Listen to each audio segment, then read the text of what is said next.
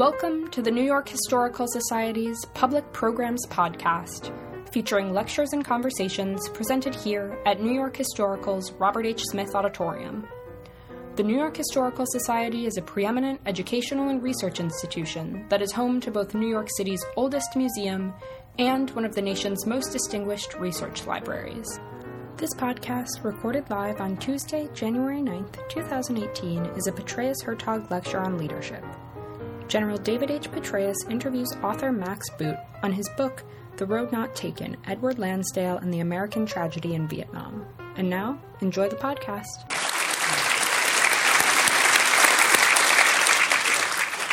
Well, thank you very much. It is uh, wonderful to be back. Uh, it's particularly wonderful to be on stage with someone for whom I have such high regard and respect and admiration.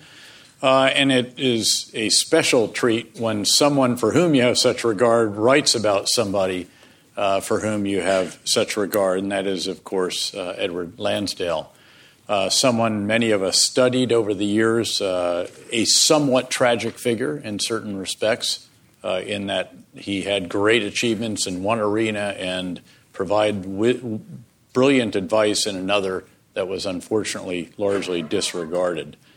Um, Max is uh, everything uh, that, that, Louise said about him. Uh, he's truly a distinguished scholar, a brilliant thinker, a forthright observer, uh, and a lyrical writer. Uh, again, someone I've had enormous regard for over the year, whose thoughts, uh, advice, counsel I sought during commands in Iraq, Afghanistan, and the greater Middle East, and also as the director of the CIA, and still do now at KKR. He's one of those rare individuals whose every essay I read with keen interest, noting that, of course, he's also one of those admirable individuals who is not one to leave something left unsaid.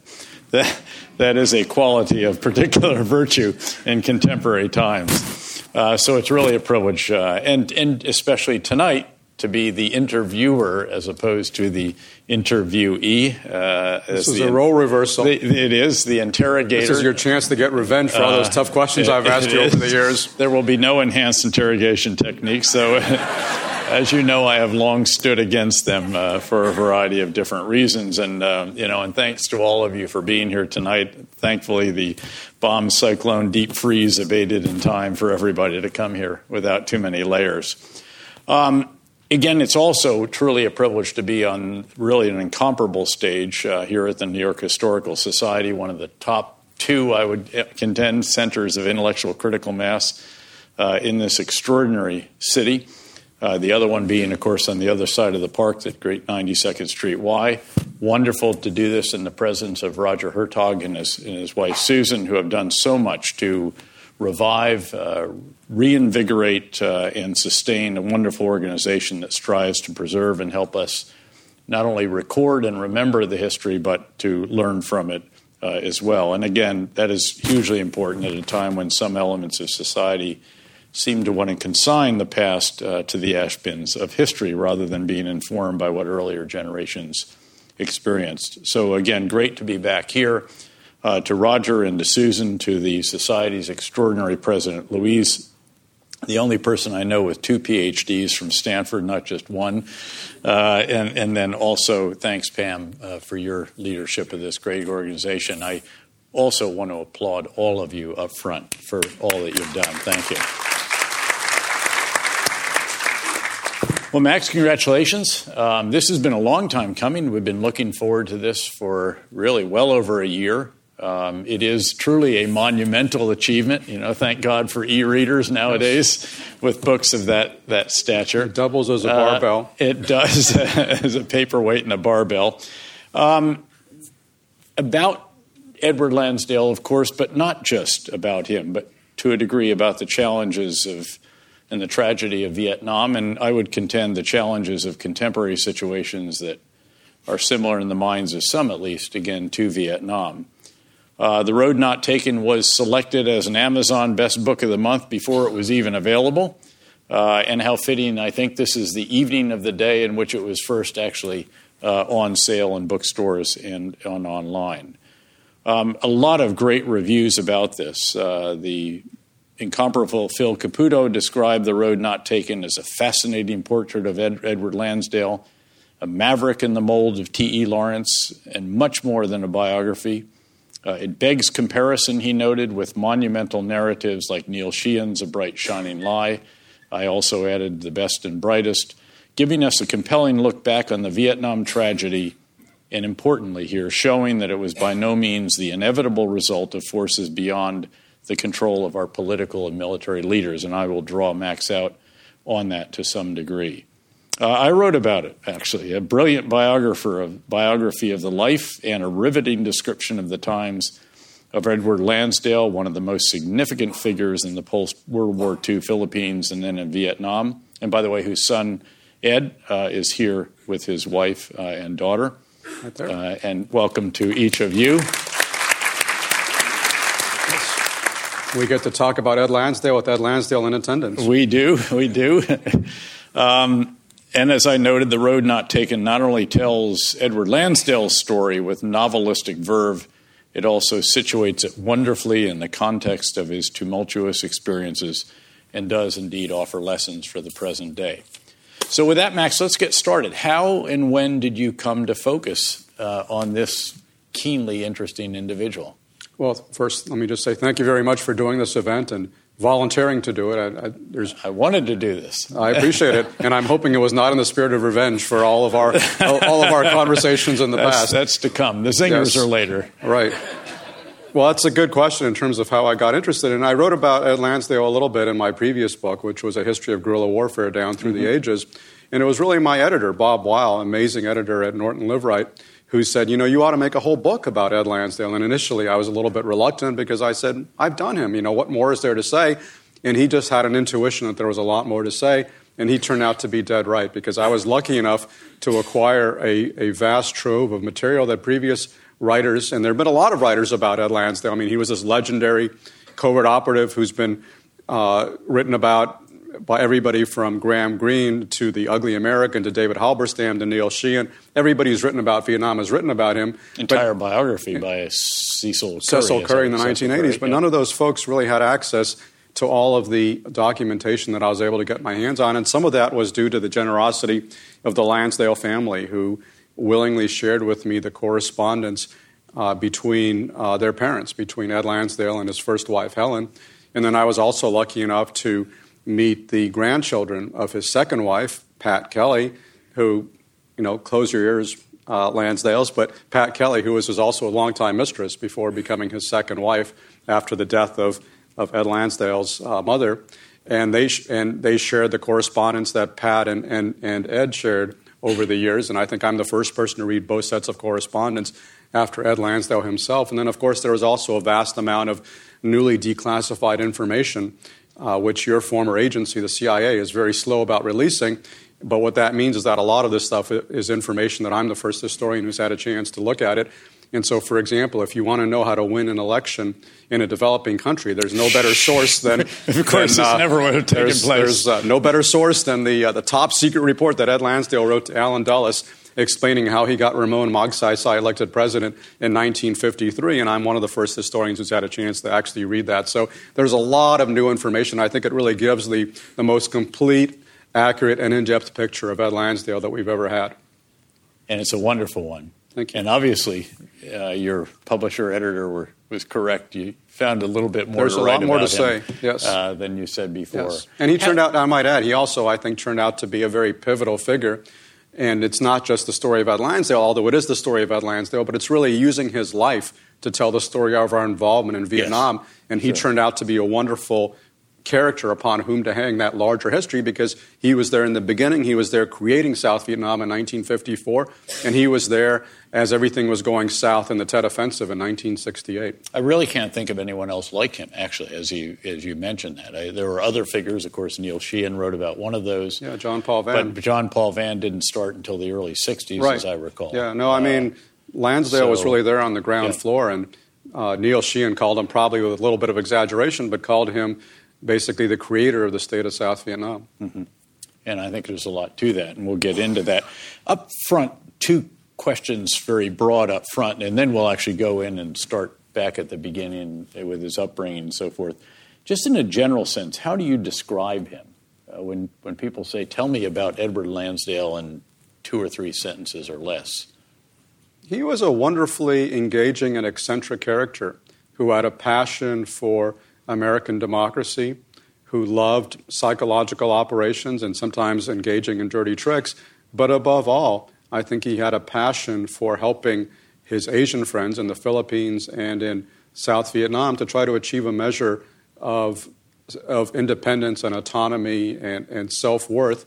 And I think his ideas and his being has often been caricatured, but in fact, I think he was a much more complex person who was much more in tune with local societies than he has sometimes been made out to be by bureaucratic rivals and, and hostile journalists and a huge believer in good governance, as we would call it. Absolutely, today, and, and, and, this is, and, this is, such a core insight. Significant, yes. yeah. right? And this is, yeah. I mean, this is not a, a, this is not a new insight for you, of course, because I mean, you literally wrote the manual on counterinsurgency. But I mean, of course, you have to remember that in the early 1950s, a lot of these ideas were bold and fresh, and Lansdale was really one of the pioneers of counterinsurgency, and he really understood the basic truism that I think you acted upon in Iraq and elsewhere, which is that you know, you can't defeat an insurgency just by killing insurgents. You have to outgovern the insurgents. And this is what Lansdale said time and again.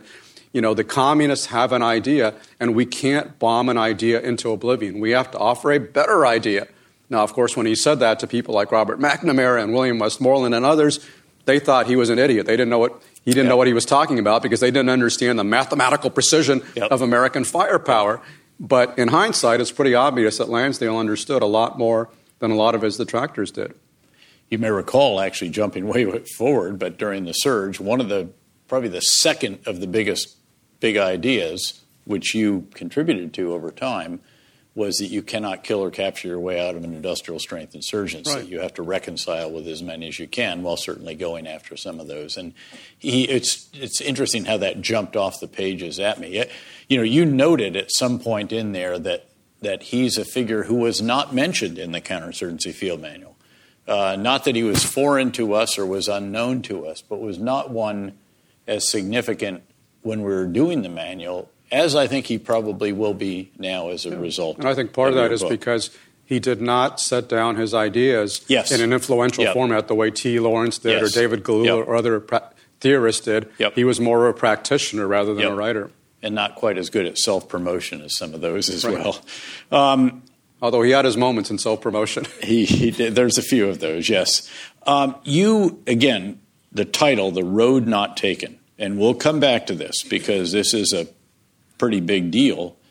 Do you really believe as, if his advice had been followed in the early years of Vietnam and, and certainly prior to the 1963 coup in which President Diem was displaced and actually killed? uh, that the course of Vietnam might have been different?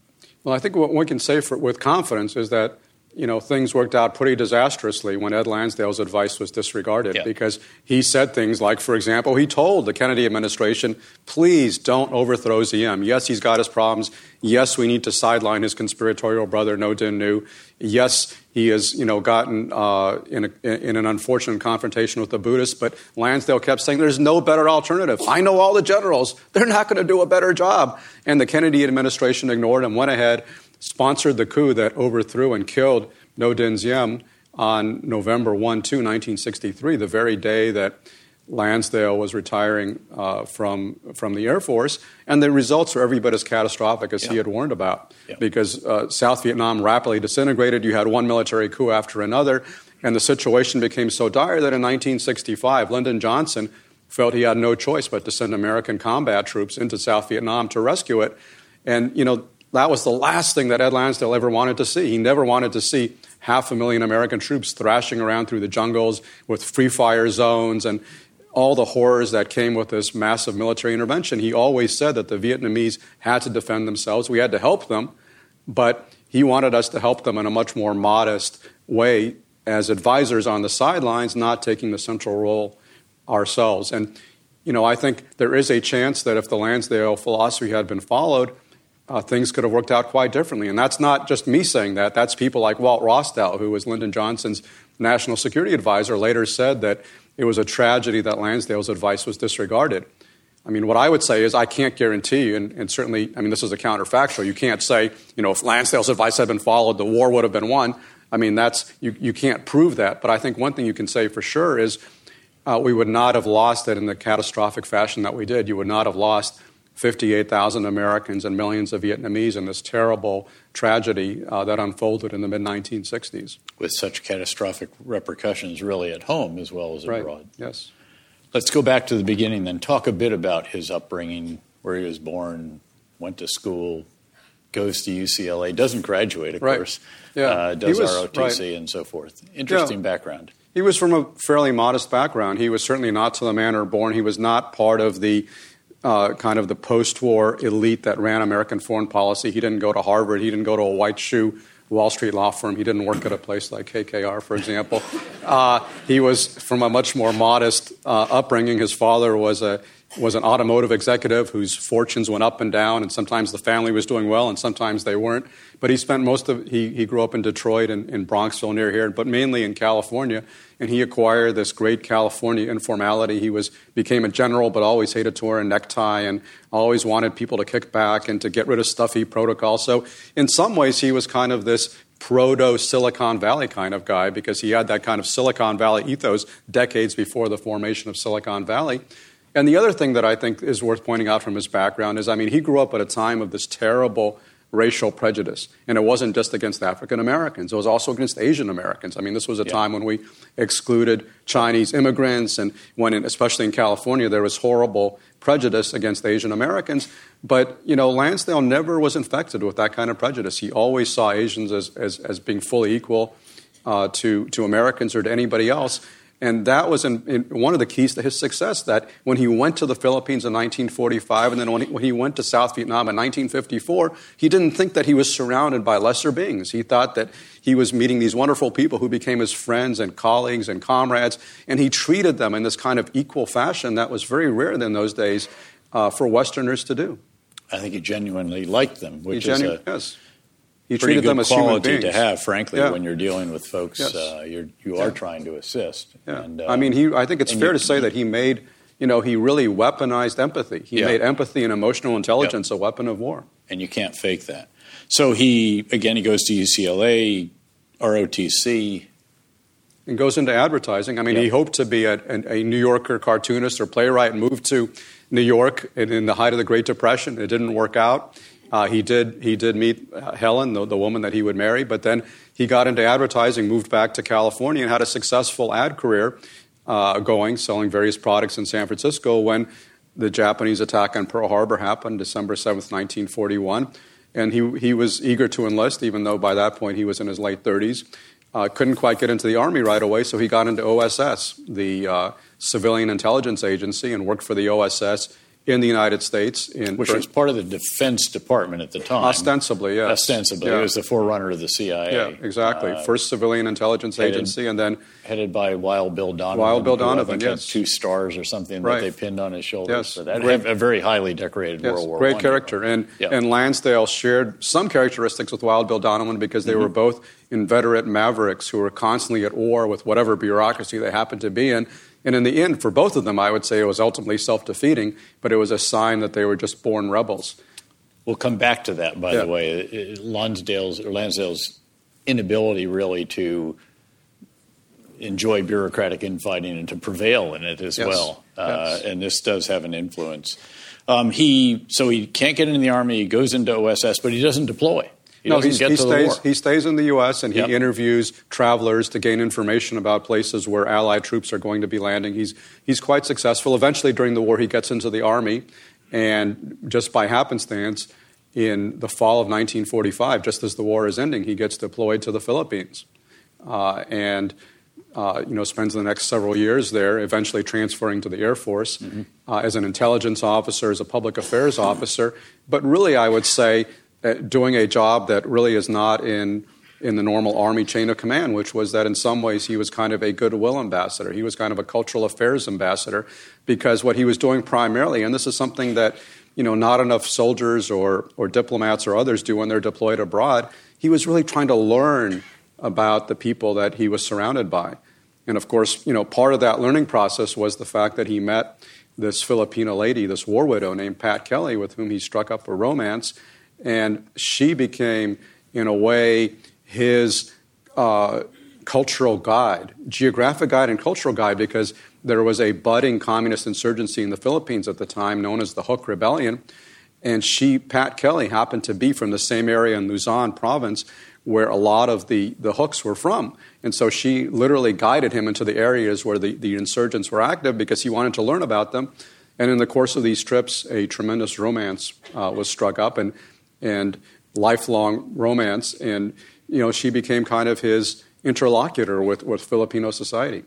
And does become his second wife after Helen passes Eventually, away I mean, it was, it was a it was a it But was decades a, later. It's a fascinating story, Yeah. and I'm sure you know it, it's one that's not entirely comfortable for the family because you know he came back. He asked his wife Helen for a divorce. She refused. They stayed married. He continued seeing Pat for a number of years. Eventually, they broke off, and eventually, towards the end of his life, he and Helen, I think, reconciled and, and had some happy years together. But finally, at the end of the day, uh, Helen died in uh, 1972, and then within a year, uh, Pat Kelly, who by then was a retired grandmother but had, had never married, she was a war widow and came to the United States and, and married Ed and uh, became a second wife, and then they lived, you know, basically happily ever after until uh, his own uh, demise in 1987. He becomes a pivotal figure in in, in uh, the Philippines. Yes. Uh, does two tours there. Yes. Again, the total years would be what? It was about uh, seven years or so, yeah. yeah. So a long I mean, time. By the way, think about the the number of years he spent quote deployed. yeah.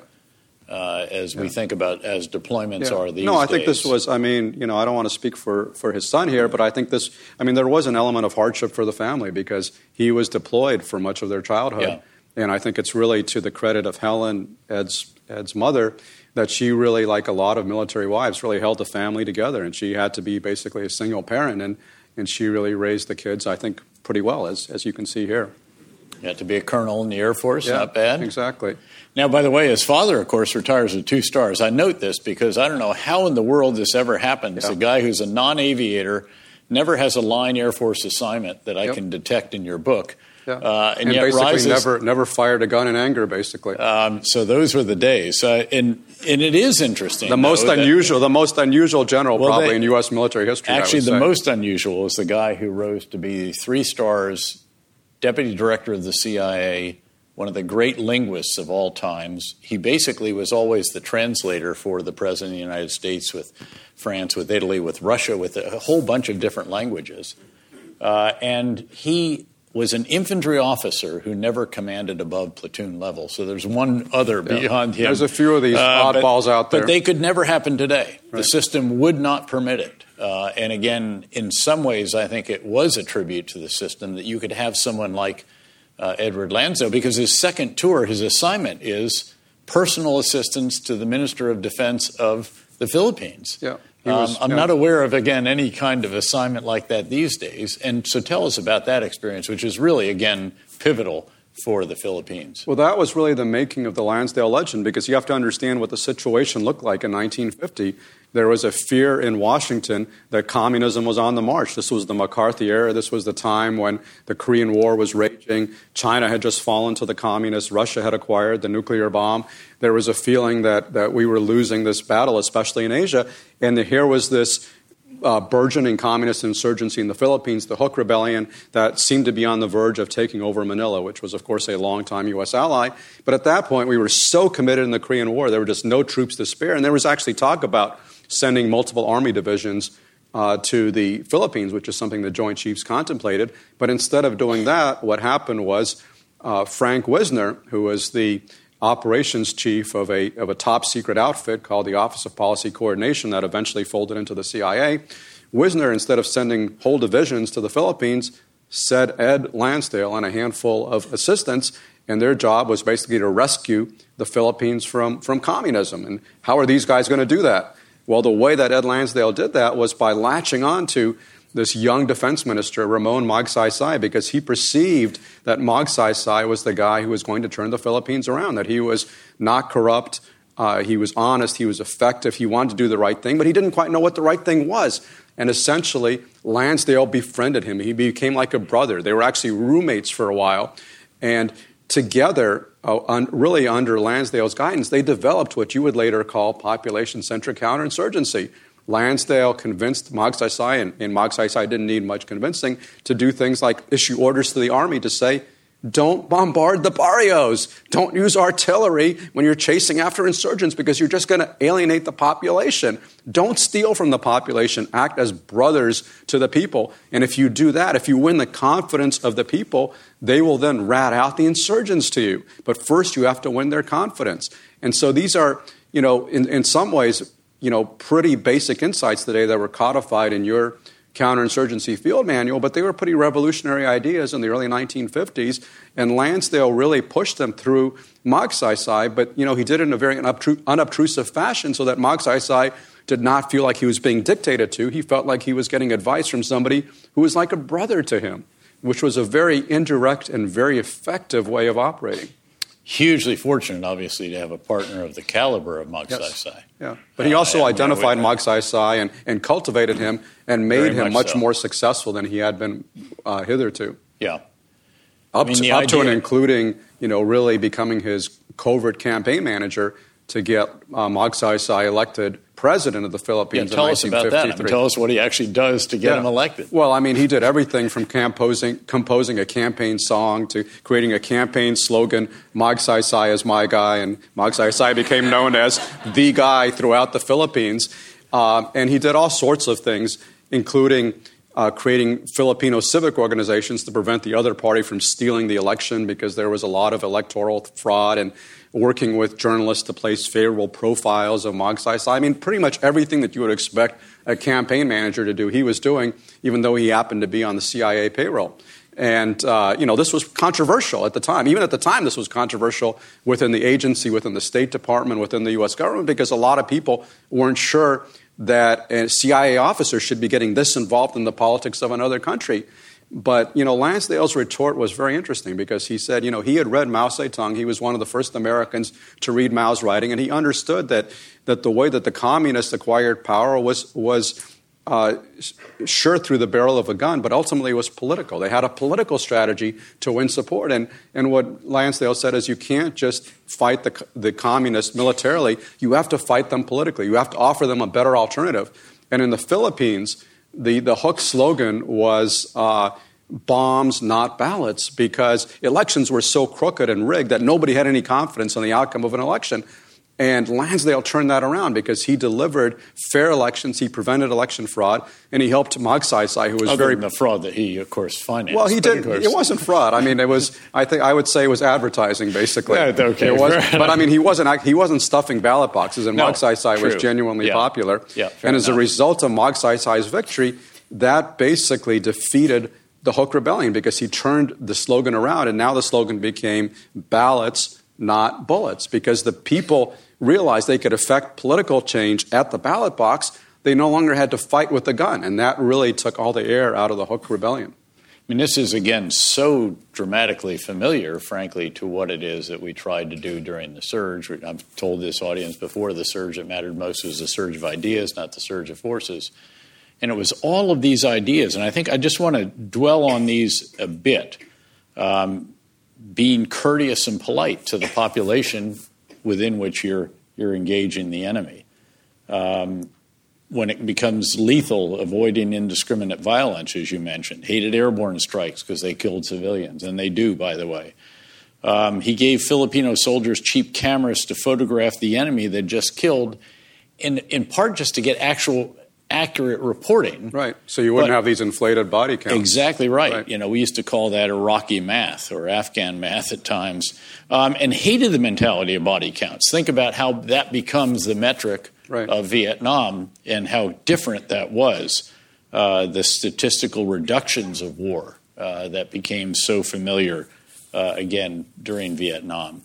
So together, uh, again, they develop what as you mentioned now, would be termed population centric counterinsurgency, uh, with a very modest U.S. commitment. At the end of the day, how many troops were actually on the ground in the Philippines, would you say? I mean, maybe a few dozen. I mean, the core of it was basically Lansdale and maybe 10 assistants. That was it. Keeping in mind again that you don't always get the luck to have Magsaysay absolutely kinds of individuals, right. and I right. certainly. But they also made some that. of their own luck by but cultivating him and pushing him forward. You do indeed. Yeah. Um, Prime Minister Maliki in Iraq was not the easiest of individuals with whom to work, but by God, yeah. we did together, right? Uh, and with Ryan Crocker and others, drive violence down by 85 percent, and so forth. Um, so again, a very, very uh, important achievement here. Uh, he gets elected. He's the president.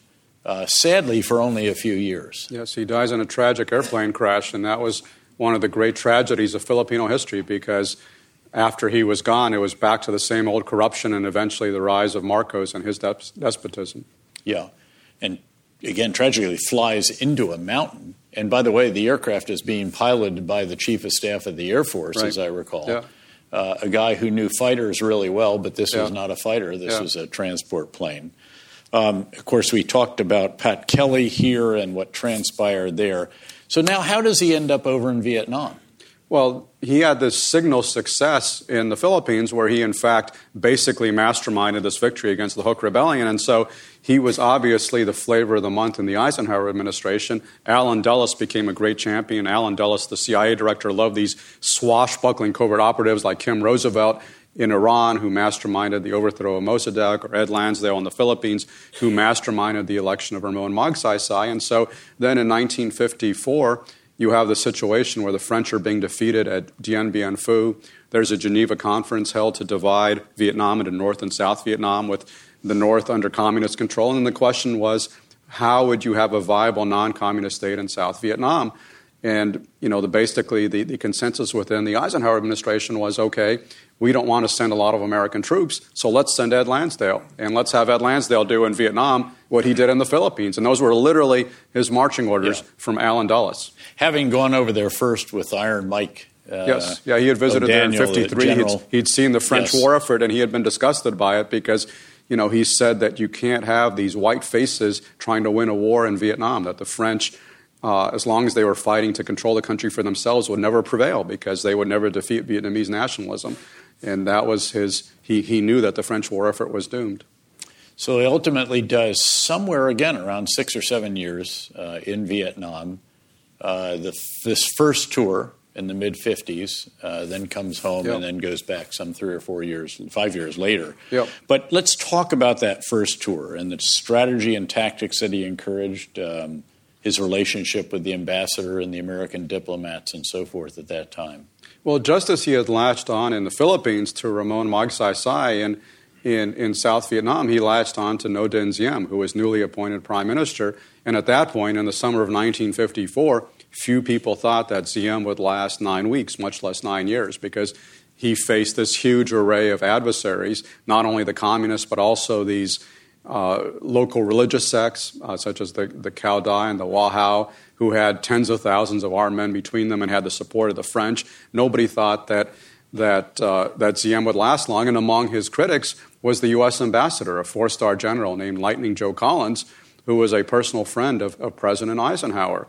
Uh, but you know, Lansdale, who was a mere colonel working for the CIA, was not afraid to stand up to this four-star general. And when in a meeting, you know, Lightning Joe Collins said that he wanted to reduce the size of the South Vietnamese army that we were helping to support, Lansdale thought this was the dumbest idea imaginable because he said, you know, you needed a large army to pacify the countryside as the Viet Minh, the communist fighters, are pulling out. You needed somebody to have some kind of administrative governance in those areas.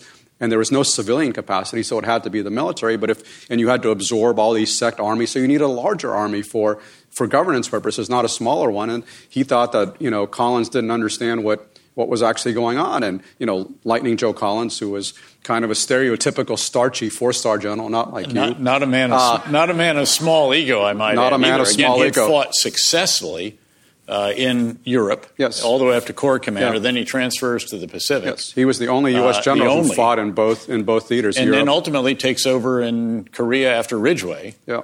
Uh, He was, so this is was again Army, a former very, Army, and then the chief, Army of staff. chief of staff Yeah. when that was Yeah. when they only had And he was a personal friend of President Eisenhower.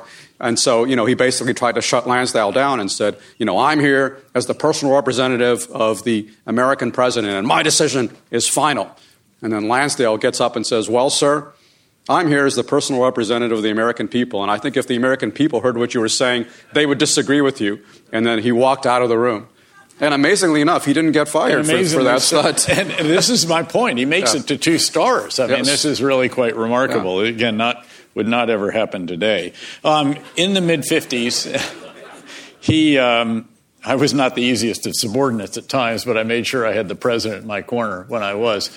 Um, mid 50s, he writes an actual counterinsurgency strategy for Vietnam. Just characterize that for yeah, absolutely. Briefly. Where he, because you know, you have all these areas that are being vacated by the Viet Minh, and, and, and Ed Lansdale writes, he's, he's the first uh, counterinsurgency chief in South Vietnam. He writes the strategy for how the Vietnamese army is going to go in there and control those areas. And basically, a lot of it had to do with civic action, which was a term that he probably invented.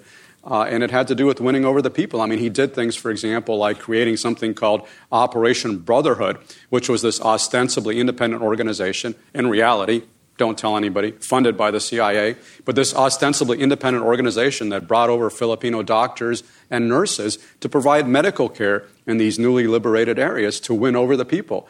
You know, this is kind of counterinsurgency 101, something that the special operations forces do all the time today. But he was pioneering these kinds of efforts to win over the population and to, and to win their support for the Diem regime. And then, you know, he pushed t- to go out among the people, who normally a very reclusive uh, ruler.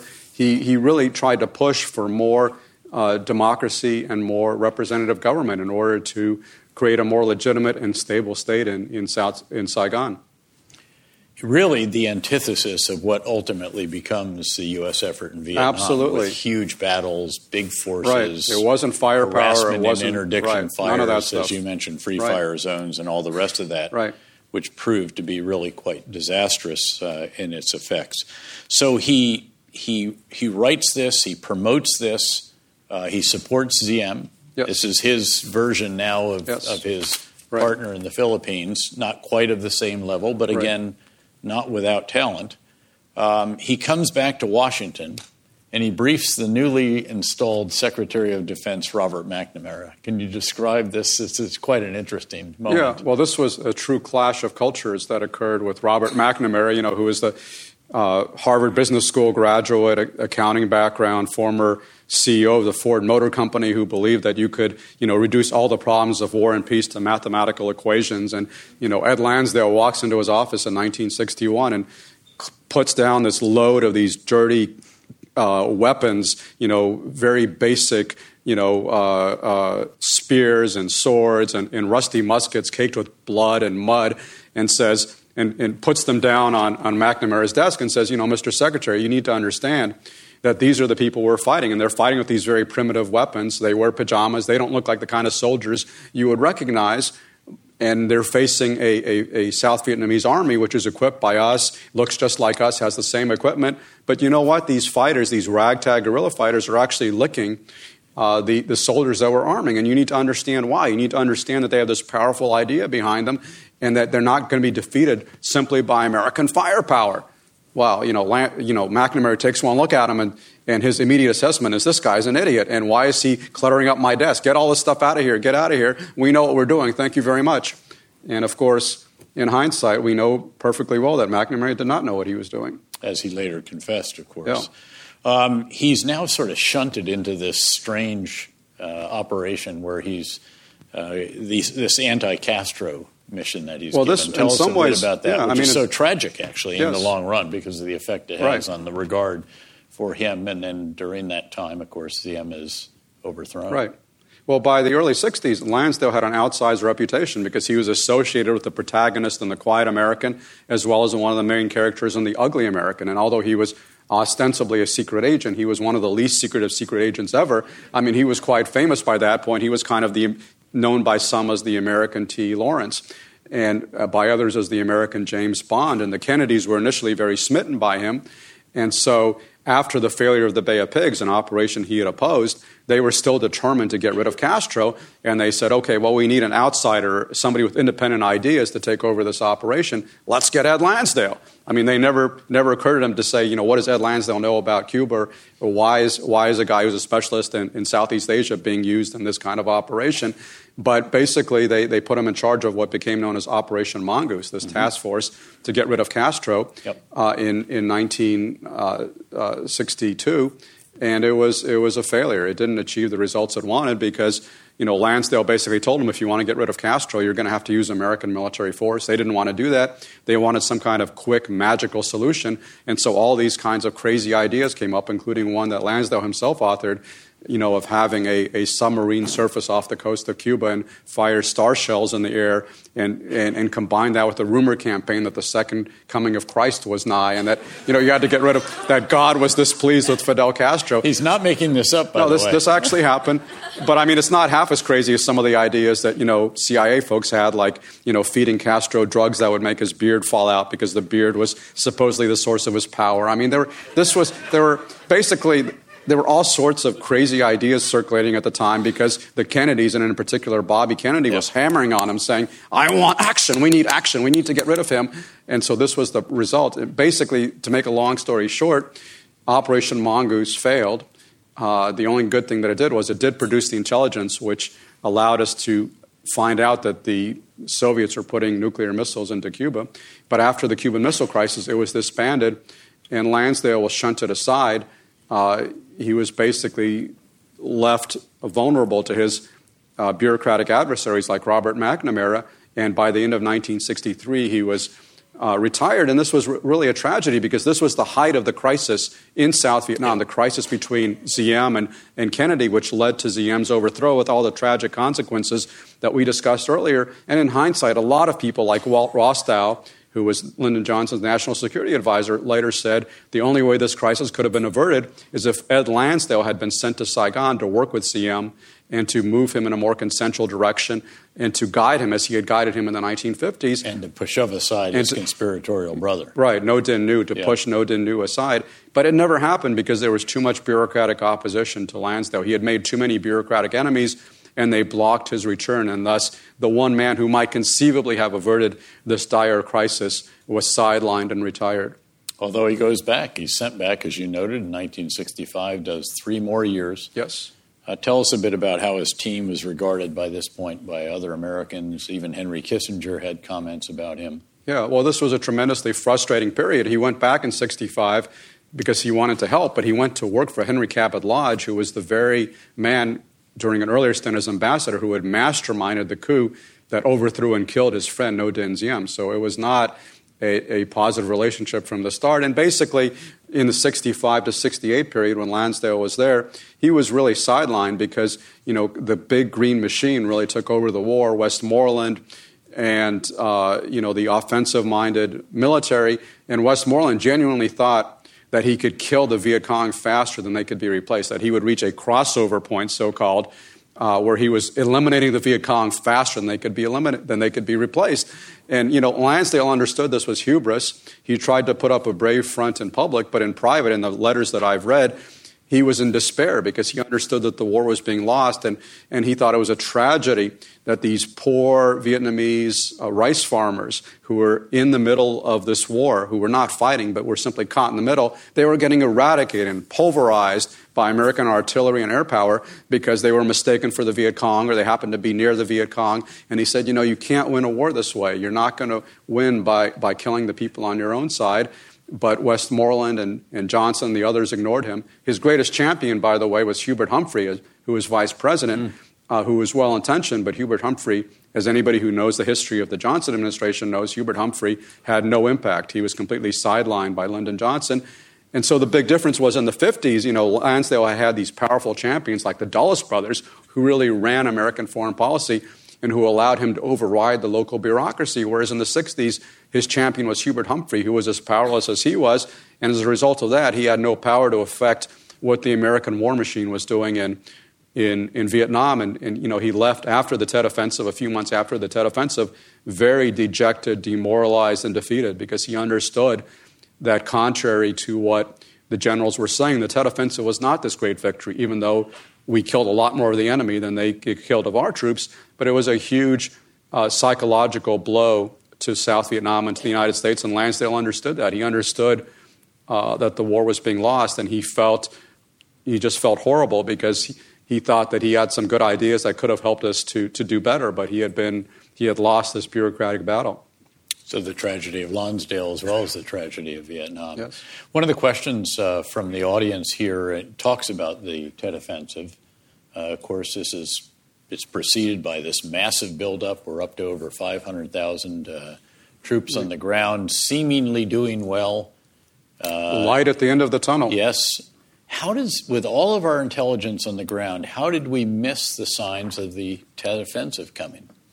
Well, there were certainly signs, but you know, it's kind of like the attack on Pearl Harbor. You can see them in hindsight, but at the time, there's a lot of white noise, and you know, uh, for example, the widespread view within the military command was that these indications of the Tet Offensive were just a ruse to draw American forces away from Khe which was this isolated garrison that was being attacked by uh, North Vietnamese troops at that time. So, but I mean, this was, I mean, you can, you can, you can parse the details of how we missed the Tet Offensive, but the larger story, I think, is that we didn't really understand the society in which we were fighting. We didn't really understand it at a cultural level, and Lansdale was trying to help people to understand that. I mean, he actually did things.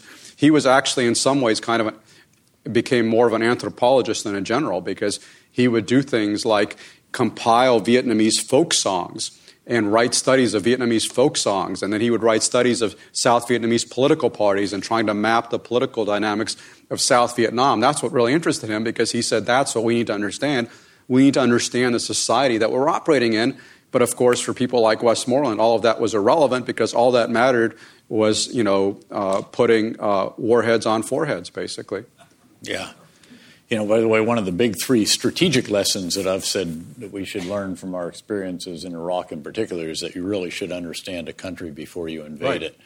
Uh, and we did not, frankly, sufficiently. Right. We came with that understanding ultimately over time, as many of us did repetitive tours, but we should have known that going in. Um, again, let's get to some of the questions uh, here from uh, the floor and, and, also some others. Um, I, I wanted to ask uh, you've read H.R. McMaster's book, I'm sure, on the performance of senior U.S. military and political leaders during Vietnam, The Big Idea, which is captured in his title dereliction of duty, his assessment. Right. How would you characterize um, your assessment of them? Is it the same as his, would you say? Is it different? Uh, how would you characterize his and yours? Well, first, it'll be, of course, it'll be interesting to see what, what H.R. McMaster thinks about the proper role of military officers in giving advice to a president based on his, on his current job as national security advisor. He has a rather different perspective, I think, than he had when he was a young Army officer and PhD student and wrote that book. But I think it was a good book. Uh, it was a scathing indictment of the Joint Chiefs. I would dissent from some of his views because basically the, the, the you know, part of uh, HR's thesis there was that that Lyndon Johnson should have listened to the Joint Chiefs. But in fact, if you look at what the Joint Chiefs were saying, yeah. they had a relentlessly conventional outlook. They thought basically the only problem with the war was there was not enough firepower. Even though we actually dropped more bombs on Vietnam than we had during World War II, they wanted more. They wanted more conventional forces, more, more, more. And, you know, I think Lyndon Johnson was, skept- was right to be skeptical that simply applying more conventional firepower was going to uh, achieve a better end state. And Ed Lansdale had a very different perspective. He was one of those like, uh, like John Paul Vann and a few others who were neither hawk nor dove because they, they weren't doves in the sense that they didn't want to abandon South Vietnam. They wanted to help South Vietnam. But at the same time, they thought the way we were going about it was the wrong way. And they thought the way that the military establishment was recommending we go about the war was the wrong approach. Question here Generals are often accused of refighting the last war. Uh, how did the experience of the Korean War affect and influence American leadership and specifically Lansdale in the Vietnam War? Well, it didn't have any real impact on Lansdale because he didn't fight in, in Korea, but it's, the, the Korean War certainly had an impact. World War II followed by the Korean War because you know, pretty much all the generals that we sent to command in Vietnam from the 1950s onward were veterans of World War II and in many cases of the Korean War. None of them really had any experience fighting insurgents. Certainly, General William Westmoreland did not. They all brought this relentlessly conventional mindset. And, you know, in, in Korea. Until you get to Abrams, who finally, but. Yeah, I mean, Abrams, late. yeah, I mean, Abrams, I think, is, is, is the first guy who's smart enough to understand that doing more of the same is not going to achieve better results. But certainly, you know, by that time, by that point, I think by the time Abrams was a, uh, Creighton Abrams was appointed in 1968, it was really too late because we had lost public support for the war. But you know, we, we basically, because of we had all these generals with World War II and Korean experience, we basically designed the South Vietnamese army to fight a conventional adversary. And Lansdale was warning against this in the 1950s. He was saying, no, we can't create this mirror image force because we're not going to be fighting, you know, North Vietnamese tanks. We're going to be fighting uh, communist insurgents. And he tried to mold the, the Vietnamese army to be more of a counterinsurgency force, light infantry and civic action, but he was overruled. And that was, you know, the decision was made to provide them heavy weaponry and basically create this small scale version of the U.S. Army, which was not the appropriate force for the kind of uh, conflict they faced at that point. Here's another wonderful question. Uh, I often pondered this myself. How does someone who thinks outside the box survive? Let alone succeed in a bureaucracy that often does not appreciate such thinking.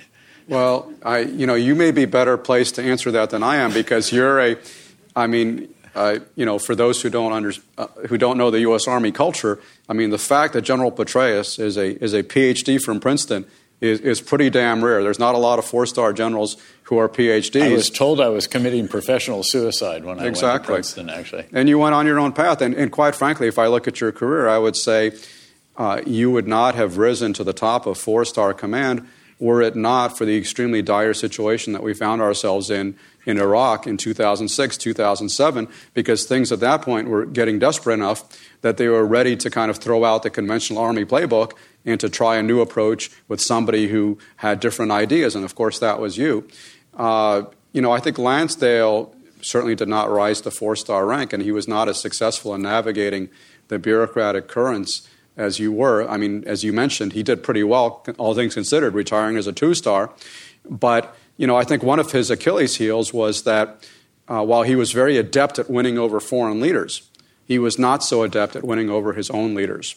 And, you know, one of his subordinates who recently died, a great hero of World War II, uh, retired General Sam Wilson, yeah. uh, former director of the DIA. And, With you, whom you apparently had long conversations. Yeah, I had fascinating yeah. conversations that he was a veteran of Merrill's Marauders. Yep. He rose to three star rank, and he worked for Lansdale, and he had tremendous admiration for Lansdale. But he said, you know, Lansdale's undoing basically was that he treated the bureaucracy as an enemy, and in so doing, he made it one.